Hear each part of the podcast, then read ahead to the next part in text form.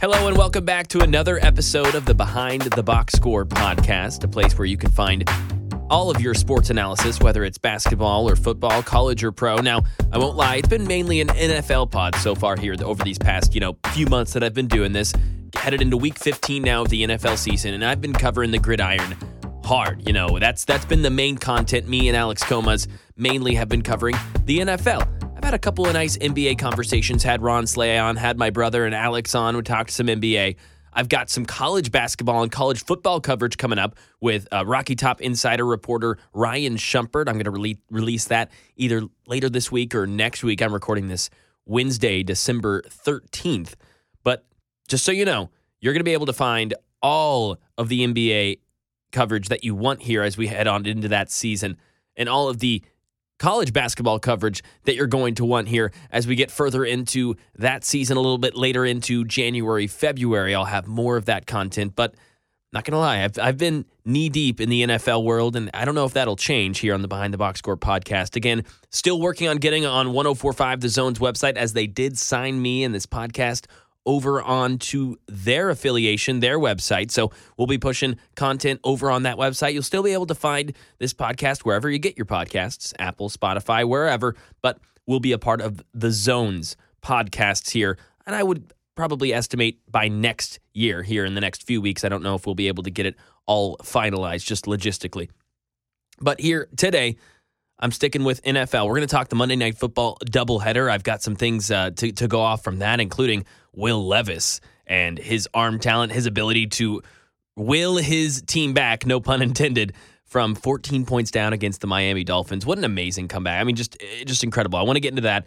Uh, you know, as as regular listeners know, I am a Kansas City Chiefs fan, born and raised. No bandwagon stuff here, but I do got to talk a little bit about that call, that Kadarius Toney call against the Buffalo Bills on Sunday. I'd be remiss if I if I didn't get that off of my chest. And then I've got some playoff predictions. I've got my seedings. We're going to talk some schedules, and then some Bill, big Bill Belichick news came out today.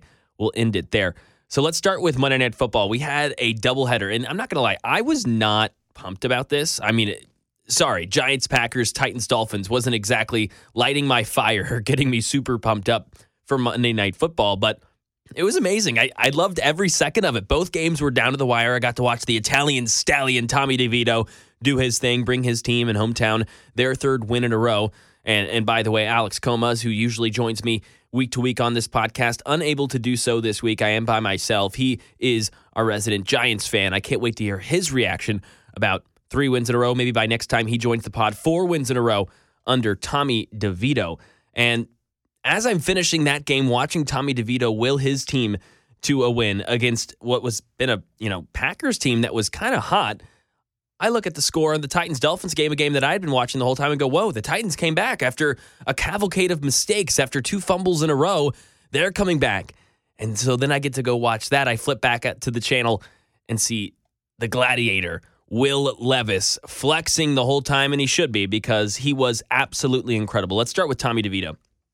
I've got written down on my doc. Tommy DeVito is amazing, and in parentheses, culturally. And then I've got Will Levis is amazing, in parentheses, literally. Now, I that is a little bit, you know, just joking, but in all reality, I do think Tommy DeVito is actually pretty good. Uh, I, am starting to think that he actually might be okay. Eight pass touchdowns, three interceptions, 78.4 adjusted completion percentage in his short, you know, six weeks or so that he's been starting, a 96.5 passer rating. He's made some incredible throws. I mean, it seems that he's actually a smart quarterback.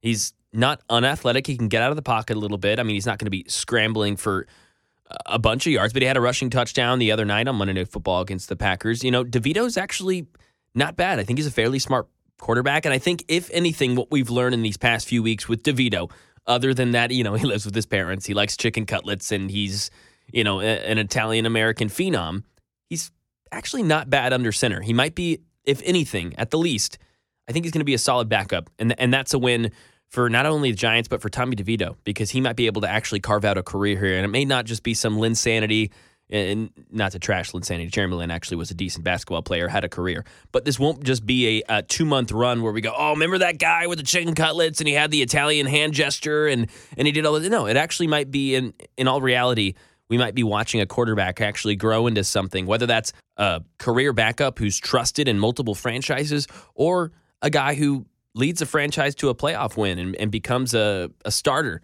under center for years to come. I don't know. I, I'm I'm leaning the former, but he's actually left that door open for the latter at least. And a few weeks ago, that was not the case. Now let's get to Will Levis because this is this is been a guy that we've been talking about on this podcast. I had Rhett Bryan on of Titans Radio on 1045 The Zone on just a few weeks ago talking about Will Levis after his debut against the Falcons, I believe it was, just going, whoa, the arm talent, whoa, the innate ability to just know what to do with the football in his hands. And we've watched that time and time again now over the course of the season. He's had some lows, he's had some highs. He's a rookie with a, a, a rough roster around him, to say the least, but he's made the most of it. And we saw that on Monday night in the win against the Miami Dolphins, 28 to 27. First off, I just want to start with arm talent. How many quarterbacks right now in the National Football League have better arm talent than Will Levis? Off the bat, Patrick Mahomes, Josh Allen, Justin Herbert. Those are the non negotiables for me as far as just at least as good, if not better, arm talent than Will Levis. Mahomes, Allen, and Herbert, those are the three strongest arms in the league.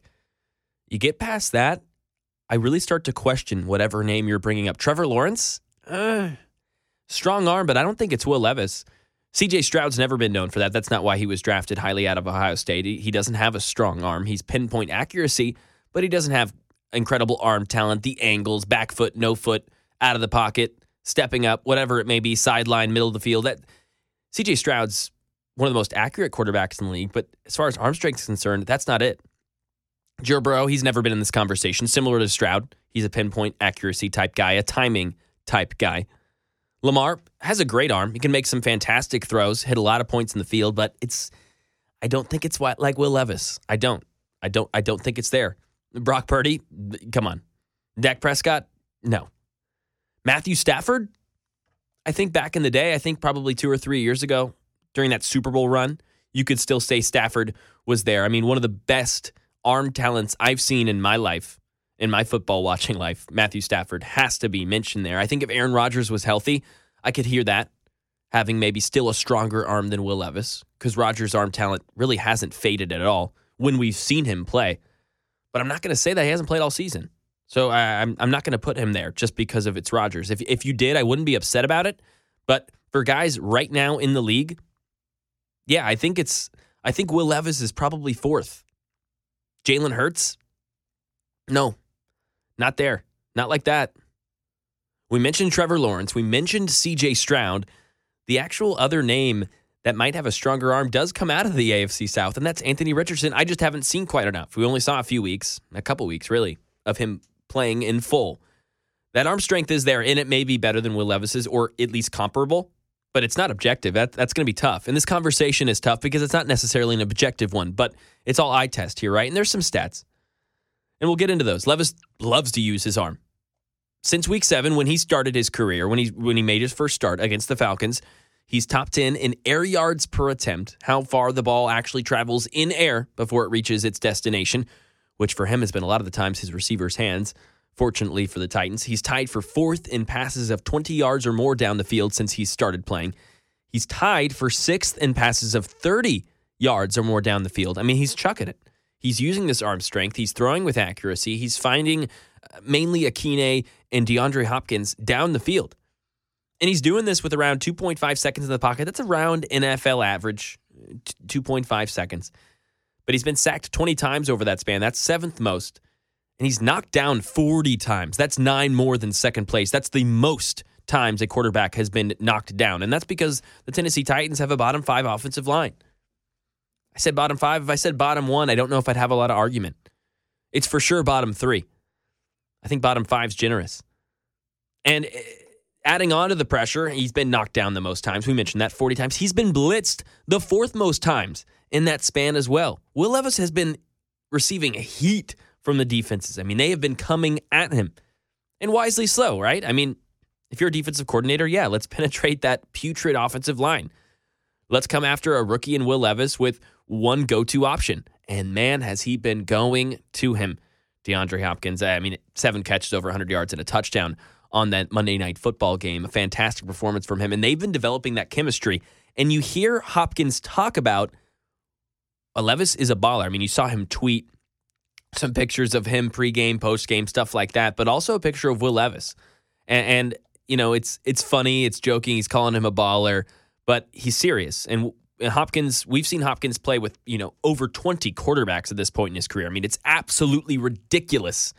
I kind of pulled that out of my ass, but I think that's actually real. I, I I'd have to really go back and look at it, but I mean, those Texans days. I mean, there were years where it was over four quarterbacks in one season. I mean, there there were. I mean, the Cardinals when he played in the Cardinals, he played with three or four quarterbacks in one year. I mean, it, he has not gotten lucky uh, as far as the quarterback's concerned. And he's been not quiet about it either when he's had complaints, when he's had disagreements with offensive coordinators or with play calls or with where the quarterback went with the ball. We've seen him and Levis just recently get into it on the sidelines uh, last week against the Colts, I believe it was, and that overtime loss that the Titans had. But he wasn't mad at him because he wasn't talented. He was just mad that he didn't get the ball that last week. And Levis, vice versa, was mad at him because he didn't run the right route. When have you seen a rookie get mad at an all pro, pro bowler, potentially Hall of Fame wide receiver in his first year, in his first two months of his career. Will Levis did that because he's passionate and because he wants to win. He's not scared. And Hopkins loves that. You can see that Hopkins respects him and the rest of the team respects him. And and I don't think Will Levis has even gotten close to unlocking all of this. I mean, forget the arm talent. I mean, it, which is hard to forget, right? I mean, the guy's a sensation. I mean, and, legitimately, back foot, no feet on, a sidearm, getting hit while he's thrown, touch passes. He he really does have everything from an arm perspective. But something that he hasn't necessarily unlocked is his legs. Will Levis hasn't even ran for the touchdown, I don't believe, yet in his career. He hasn't had a lot of chances to do that because of the, you know, the times he's getting blitzed, he's getting knocked down, he's having to scramble out of the pocket, he's having to make way. He doesn't have a lot of running lanes in front of him. He doesn't have the ability to really, it's kind of one hitch, one read, get the ball out, or you're getting hit. You're you're getting pounded and you've got to throw it away. Will Levis doesn't have that luxury of being able to roam around in the pocket, scramble out to his right, have two or three options, and then go run. But he has the athleticism. Let's be clear. He doesn't have that luxury due to the fact that he can't do it. No, it's due to the fact that this the way this roster is built. Levis has all the ability. We saw against Jalen Ramsey lowering his shoulder. He was unafraid.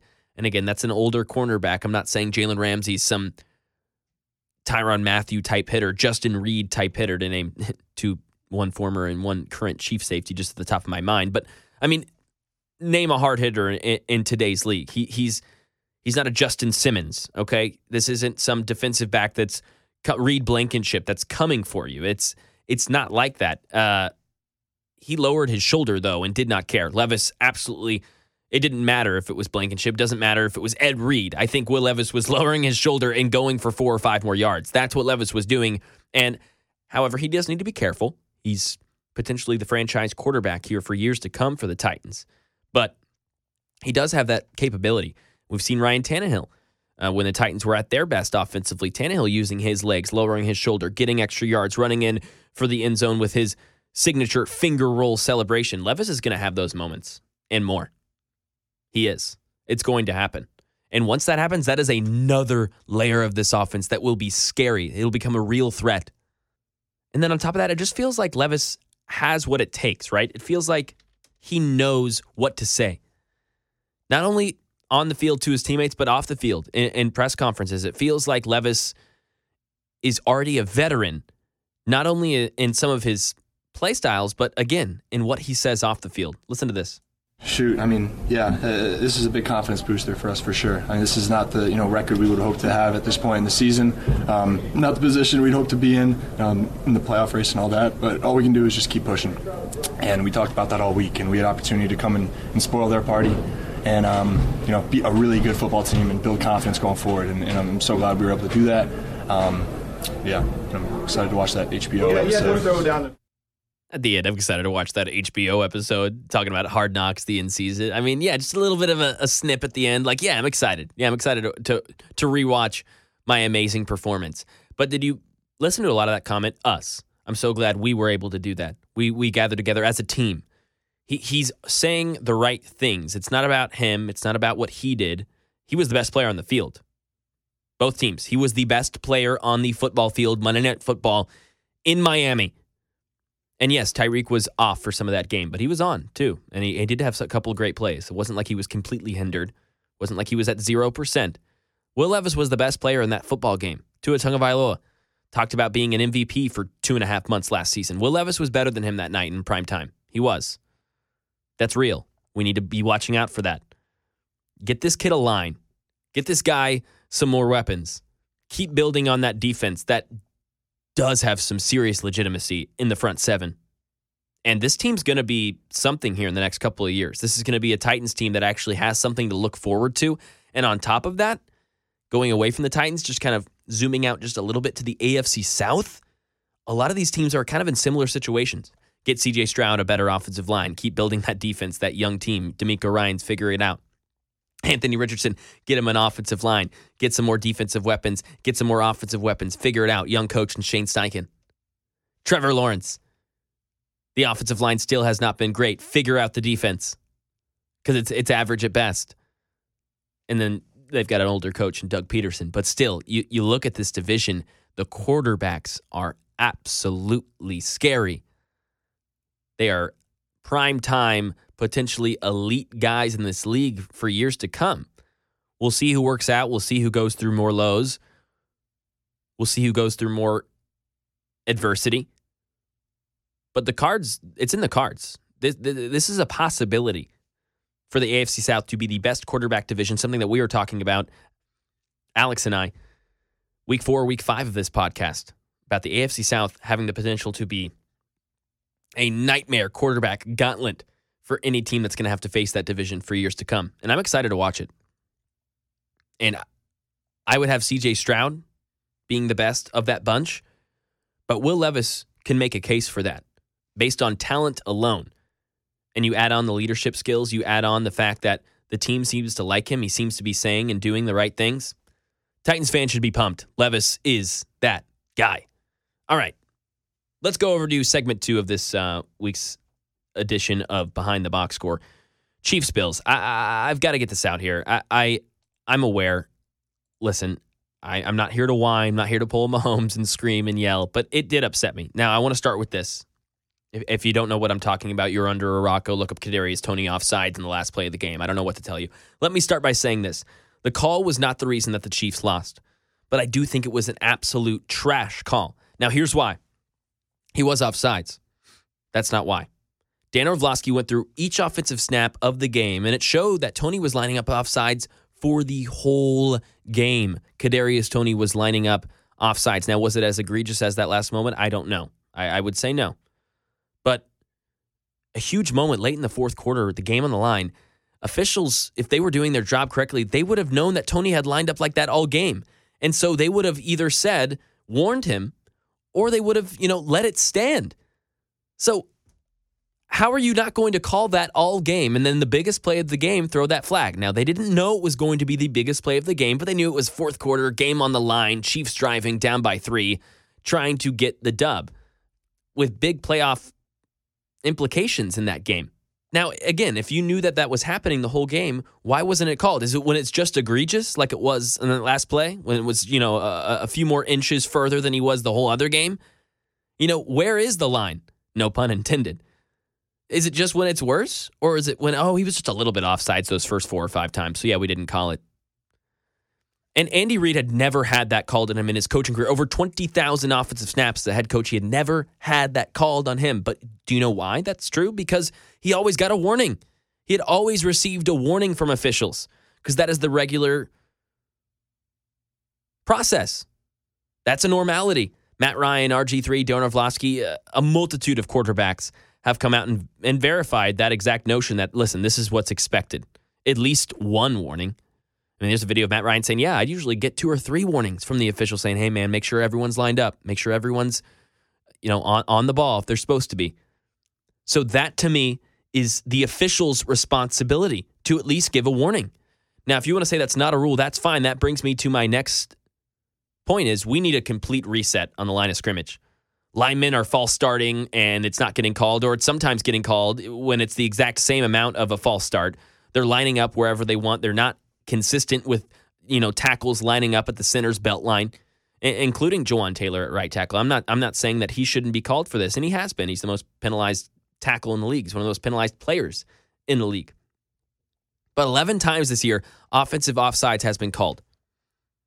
So for people saying that it doesn't call it, it does. But let's look at that because that's a little misleading. Eight of those have been either quarterback sneaks or tush pushes.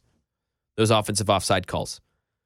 Three of them were for wide receivers, one of which for Toney. But you're going to tell me that we've only seen wide receivers line up off sides on offense three times this year? Of course not. You saw Toney do it more than that just that game on Sunday against Buffalo. So, how do you make that call? Again, we need a reset. Either you are have to give a warning if you're an official, or there is no honor code and you throw the flag when you see it. What, no matter how bad it is, if you see that, you have to throw the flag. And you can't tell me that an official did not see Toney lined up off sides four or five times previous because it was obvious every time, right in front of officials' eyes, did not did not throw a flag and they did not give a warning to Kansas City, to Toney, to Andy Reid, to Patrick Mahomes. And if I'm Andy Reid and I had over 20,000 offensive snaps under my belt as a head coach, I'd probably start to, and, and always got a warning, I'd probably start to expect it. To say, oh, okay, well, that's all right because they'll tell me. I've been doing this for over two decades. They've always told me. So, of course, they'll tell me, right? Right? So, for that to happen in the game, that, that, that did tick me off because I think we've got some serious inconsistencies within the NFL, specifically as it relates to the line of scrimmage. I want to reset. I want a complete rehaul on rules there, and we really need to verify what's going on. So if officials need to give a warning, then that's the rule because we're not doing this well. We always receive a warning because teams, eh, rightfully so, teams are expecting a warning because that's always what's happened. So either make it a rule or you need to throw it when you see it.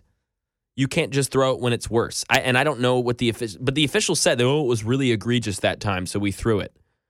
So wait, so for all you rule hawks out there saying, well, it's the rules, it's the rules. Well, if it's the rules, the rules state that offsides is offsides. It doesn't say, oh, well, it's egregious. Oh, well, it's by more than four inches. No, offsides is offsides. Imagine the other way around. I mean, if you're a Bills fan, you could be ticked off too, going, well, this guy lined up offsides all game. We didn't get one call. Are you kidding me? I mean, just flip it like that. I, that's, I think it's blasphemy, the officiating in that game. And I, I think that deserves more of a scathing review rather than Toney. That's where I'm at with this. Again, not saying it was the correct or incorrect call, rather, but I think we need a rehaul on how this is all done. And again, it was not the reason that the Kansas City Chiefs lost that game. Let me be clear. And Mahomes acted reacted poorly to say the least. He did. It was his first moment of PR madness. I mean, seven years in the league, and he's been just the golden child of the NFL. He says and does everything right. He wins games. He smiles. He's been perfect for the face of the NFL. And as everyone in life or in sports, you have a mistake. You, you, you make a mistake. You overreact. And that's what Mahomes did. And, and, and he noted that the day after the game, I believe it was Monday, on 610 Sports in Kansas City know, obviously you don't want to react that way. I just, I mean, I care, man. I love it. I love, I love this game. I love my teammates, and I, I want to go out there and put everything on the line to win. Um, but uh, obviously can't can't do that. I mean, can't be that way towards officials or really anybody in, in life. Um, so I probably regret acting like that. Um, but more than anything, I mean, I, re- I regretted the way I, I acted towards uh, Josh after the game because he had nothing, nothing to do with it, and um, so I, I was uh, I, I was still hot and emotional. Um, but you can't do that, man. It's not a great example uh, uh, for for kids watching the game. So uh, that that I was more upset about that than I was about me on the sideline. I mean, there it is, right? It, it was his first big mistake. So if you're one of those people going, "Oh, Mahomes, I've always hated him," yeah, you have always hated him, and you were waiting for a moment to justify that reasoning. That that's that's what it was, and and that's fine, and that's besides the point. But Mahomes has been a class act, and I believe he will remain as such. And I'm not saying he won't have another blunder. I'm sure he will. He's a passionate guy, and he needs to rein that in every now and then. He sounded like he sounded like a whiny child. He did, especially the Travis Kelce Hall of Fame comments. No one will deny that. Andy Reid, on the other hand, I thought was fantastic in his post game press conference. you know, just calling it embarrassing, saying, you know, just saying objectively, like I've never not gotten a warning. That's insane. It is insane. And I agree with Andy Reid. Again, does it make it a rule? No. Should it be? Let's talk about that. We need a rehaul because a lot of players and coaches are coming out in agreement of Andy Reid, in agreement of Patrick Mahomes and his frustration, saying, well, yeah, that would be ridiculous if that happened to me. I would be ticked off. So I think I think some things need to be rethought there as far as the line of scrimmage are concerned and just tightened up. I feel like we've gotten a little bit too loose, a little bit li- too inconsistent over the years. Well, now uh, let's go to let's go to. I just had to get that off my chest. So thank you for bearing with me. I'm sorry. I just had to. Okay, let me let me get a vent session in here. it's my pod. All right, let's go to playoffs. I mean, we're getting close, guys. We're at week 15. We got four weeks left of football. Buys are done. Every team, every week is playing. Let's go. So I just went through my seating here and one through seven AFC, NFC, and kind of a little bit of reasoning for each. Uh, because that's where we're at right now. And as a Chiefs fan, sadly, uh, my brother and I were talking to, you know, pulling out the playoff predictor generator. You know, uh, what if I win this game and this team loses, and and what's our conference record matched up with theirs, and the head to head, and and uh, sadly, as a Chiefs fan, we're having to do that again. But I, I am getting reminded of how fun it is playing around with that, and I've done that a little bit here as I make these seeding charts. So let's start with the NFC. One seed, 49ers. Schedule's not bad the rest of the way. They're the best team in football right now they are the one seed. They have a tied record right now with at 10 and 3 with the Eagles and the Lions, but they're going to be able to figure this out and win this conference. I'm sure of that. Number two, I'm giving this to the Eagles. It is because of their schedule. Look at their schedule. They got the Seahawks, the Giants, the Cardinals, and the Giants again. Now it's at Seattle. That's their game on Monday night. They're most likely to lose, but I just don't see it. And then you got the Giants twice and the Cardinals. We just talked about Tommy DeVito. Love the guy. I don't see him being able to beat a team like that, especially in the matter of just three weeks. Third, I got the Detroit Lions. Now, this this division is not a wrap, but I, I, think with the you know game and a half or so lead they have in the NFC North right now at nine and four, Vikings at seven and six, Packers, Bears six, seven, five and eight. I think the Lions got this. They play the Broncos this week that's going to be a tough game. Saturday night football, by the way, Saturday, Sunday, and Monday. We got football, uh, NFL football this week. That'll be fun. That's going to be a very good game. Broncos have been playing well. The defense has stepped up. The offense is efficient. That's going to be a tough game. We just saw the Lions lose 28 to 13 against a Chicago Bears team that, albeit has been playing better, but you lost by two possessions to the Bears. It's, it's, it's not great. This was the team that was being talked about as possibly being able to earn the first seed, and that's not going to happen. Yeah, Broncos, Vikings, Cowboys, and then Vikings again. Now, if it was the Vikings and Josh Dobbs of old, I'd be a little bit more scared about that. But Nick Mullens, yeah, I think the Lions should be able to win both those Vikings games, but it's it's going to be tough. I'm not counting that division out, but right now, the way the Packers and Vikings have looked right now, I'm going to go with the Lions there in that division at the third seed. Fourth seed, Falcons. I think the Falcons have this right now. I know they just lost to the Buccaneers, and it's going to come down to the wire. The NFC South, the most exciting division in football. It's a nail biter. But look at their schedule Falcons at Panthers this week. That's a dub. They'll host the Colts. That'll be a close game, but the Colts are just ravaged with injuries. Then they'll travel to the Chicago Bears. We just talked about the Bears. It's tougher than it used to be, but still, the Falcons are a better team. And then they'll end their season at the Saints, another team that's just been riddled with injuries, and uh, Derek Carr now can't throw the ball further than seven yards down the field. It seems so. I I I don't know. I, I'm with the Falcons because I look at the Buck schedule, and it just looks a little bit more difficult right now. They face the Packers, then they face on the Jags, then they'll host the Saints, and then they'll go again to the Panthers. But Packers Jags these next two weeks that could be two losses in a row, and that would take them out of the division. And that's where I'm at. And that's what I think might happen. So I'm going to have Falcons winning the division. I'm going to have Cowboys at that fifth seed, just de facto. Packers coming in at six, and then the Los Angeles Rams coming in with the seventh seed. And I'm pretty excited about the Rams. I think this is a good team. Uh, now, I don't think they're going to be able to knock off the Philadelphia Eagles, but I think they're a pretty good team, and they, they may they may make it exciting for a couple quarters. They've got the Commanders, the Saints, the Giants, they'll end their season with the 49ers. If they can win their next three games, which is completely plausible, two of them are at home. The one game that's not is at New York, which is probably the game you'd want to be away. They win those three. I think they're in. I think they will. There's a chance that that week 18 game won't even matter against San Francisco.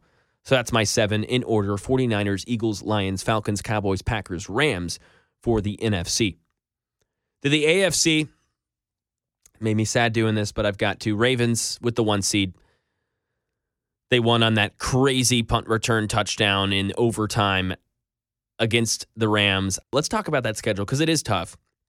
Ravens at Jags, Ravens at Niners. They host the Dolphins, then they host the Steelers. The Steelers, you know, not that was ever a super tough game, but they lost to the Steelers early on this season without Kenny Pickett. We'll see. Uh, it's crazy that I'm even saying that Pickett hasn't been good, but it's just the way the Steelers are built right now.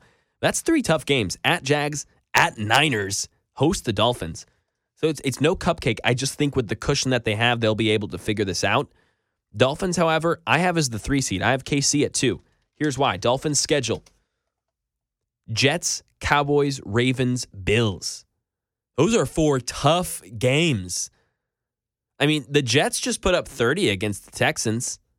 Zach Wilson actually started to look good. And you heard him after the game. He just said, kind of, yeah, because I got a screw it mentality. I mean, what else do I have to lose? Are they going to bench me again? That's pretty much what he said. And he played like it. He has nothing to lose, and he doesn't. Dallas Cowboys at Baltimore host the Buffalo Bills. I mean, they're going to be underdogs in two of those games, and the other two of those games are division rivals, one of which is the Bills, who just absolutely drug them through the mud earlier on this year. Different Bills team, different Dolphins team, but still division rivals. They know each other well. That is a tough schedule. They're putting them through the ringer this last month. And then the Kansas City Chiefs, uh, it's the exact opposite. The Chiefs had their rough stretch early on in the season as far as strength of schedule is concerned, and uh, this run is easy for them these last four weeks, or what should be easy. They're at New England. They'll host the Raiders. They'll host the Bengals. They'll go to the Chargers. The next four quarterbacks that the Kansas City Chiefs are going to play Bailey Zappe, Aidan O'Connell, Jake Browning, Easton Stick. And that's if Jake Browning can play, if he's healthy. That's the four quarterbacks that they're going to play. I think they're going to win those four games. I think the Dolphins are going to be able to drop one, maybe two. That puts the Chiefs at two, Dolphins at three. I've got the Jags at the four seed. They only have a game lead in the in the AFC South against the Colts right now, which is absolutely asinine, and the Texans. Texans lost CJ Stroud. I don't think he's going to be able to, to play. And I just think the Jags with this schedule are going to be able to finish it off and do what they need to do. You look at their next four games Ravens, Buccaneers, Panthers, Titans. Lose this game to the Ravens, and it, the division could be tied up. But I think they're going to beat the Bucks and the Panthers, and the Titans should should be. You know, it's not like it's going to be a walkover. We just talked about Will Levis and that Titans team, how they're trending upwards. It is a division rival. It is the last week of the season at Tennessee in Nissan Stadium, so it's definitely not a walkover. But I think they're winning two of those games. And I think that'll be enough to clinch that division. The rest of it Broncos, Browns, Colts. Those are my five, six, seven. I have the Bills missing out, and it's not because I don't think they're good enough. I think they're, you could argue that they're the best team in the AFC. You'd be probably wrong because it's the Ravens right now, but you could argue that they could make the Super Bowl, and I wouldn't even bat an eyelash. That's I've been talking about this team. I've been talking about Josh Allen in this offense. Josh Allen's been a top three quarterback this season. No ifs, ands, buts about it. He just has. Dak, Purdy, and him. And the defense has been trying to figure out their losses that they've had this year. They looked okay against the Chiefs. How much of uh, of an accomplishment is that? I don't know. But their next four games certainly it'd be an accomplishment if they were able to win all four. They host the Cowboys this week. We've talked about Dallas. Fantastic football team.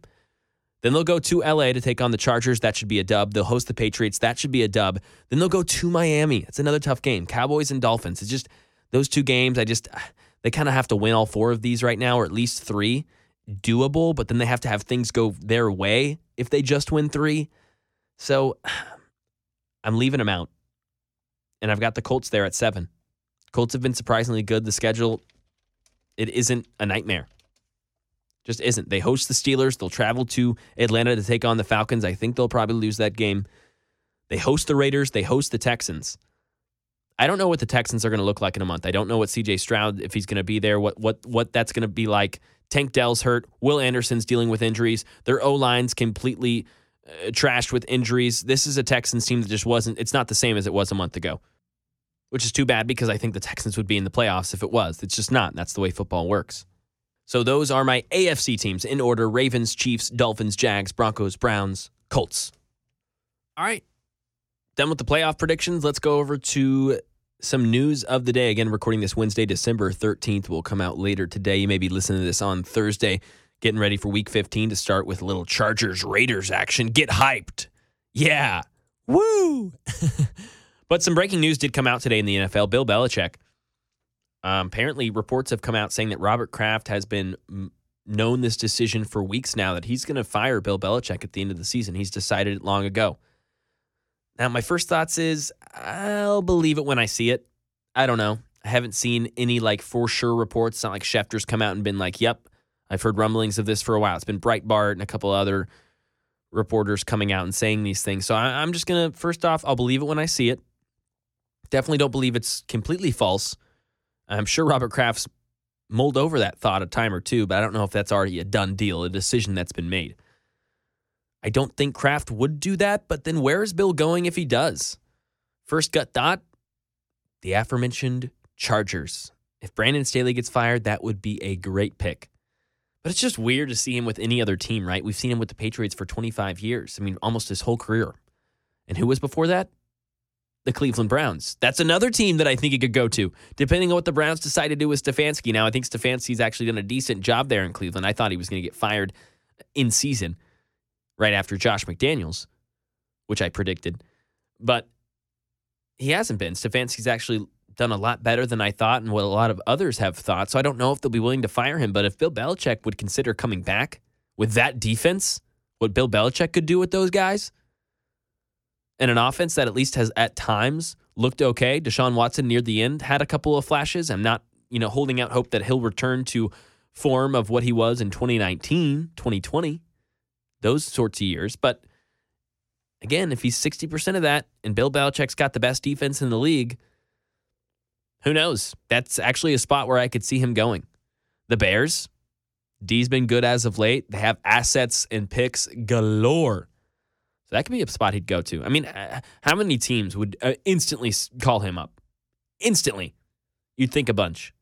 So that'll be a story to watch where Bill Belichick goes, what he decides to do, if he does go somewhere, if he is fired, which would absolutely be a mind boggling story. The GOAT getting fired because he is the GOAT. Let's, let's make that clear. Uh, I don't, not all this, oh, it was all Brady. No, it, it was both of them. And it's harder for a coach to win a Super Bowl without that quarterback. Yes, absolutely. Just like it would be hard for Tom Brady to win a Super Bowl without a good coach, in which he did have in Tampa Bay, in Bruce Arians, and a fantastic roster that he had in Tampa Bay, filled with Pro Bowlers and All Pros. So, miss me with that. Bill Belichick's a goat. If he's in another uniform next year, in, in different colors next year, be excited to see it. I'm intrigued to see what happens as these reports continue to come out. And we'll be, of course, covering it right here on Behind the Box Score. Thank you so much for tuning in. Again, we'll be on the Zone's website soon as, as 1045 The Zone right here in Nashville has signed us on. Now, again, I want to make that clear. That doesn't mean this is a Titan centric podcast by any means. I'm going to be covering every NFL team and every NBA team once that time comes. We'll get into March Madness. We'll get into college basketball again, even before March uh, coming up. Speaking of, I've got Ryan Schumpert again, Rocky Top Insider beat reporter for the Vols. Already recorded that pod, going to release that here probably uh, next few days, maybe next week. So stay tuned for all sports coverage right here on the Behind the Box Score. Thank you so much for listening, you guys.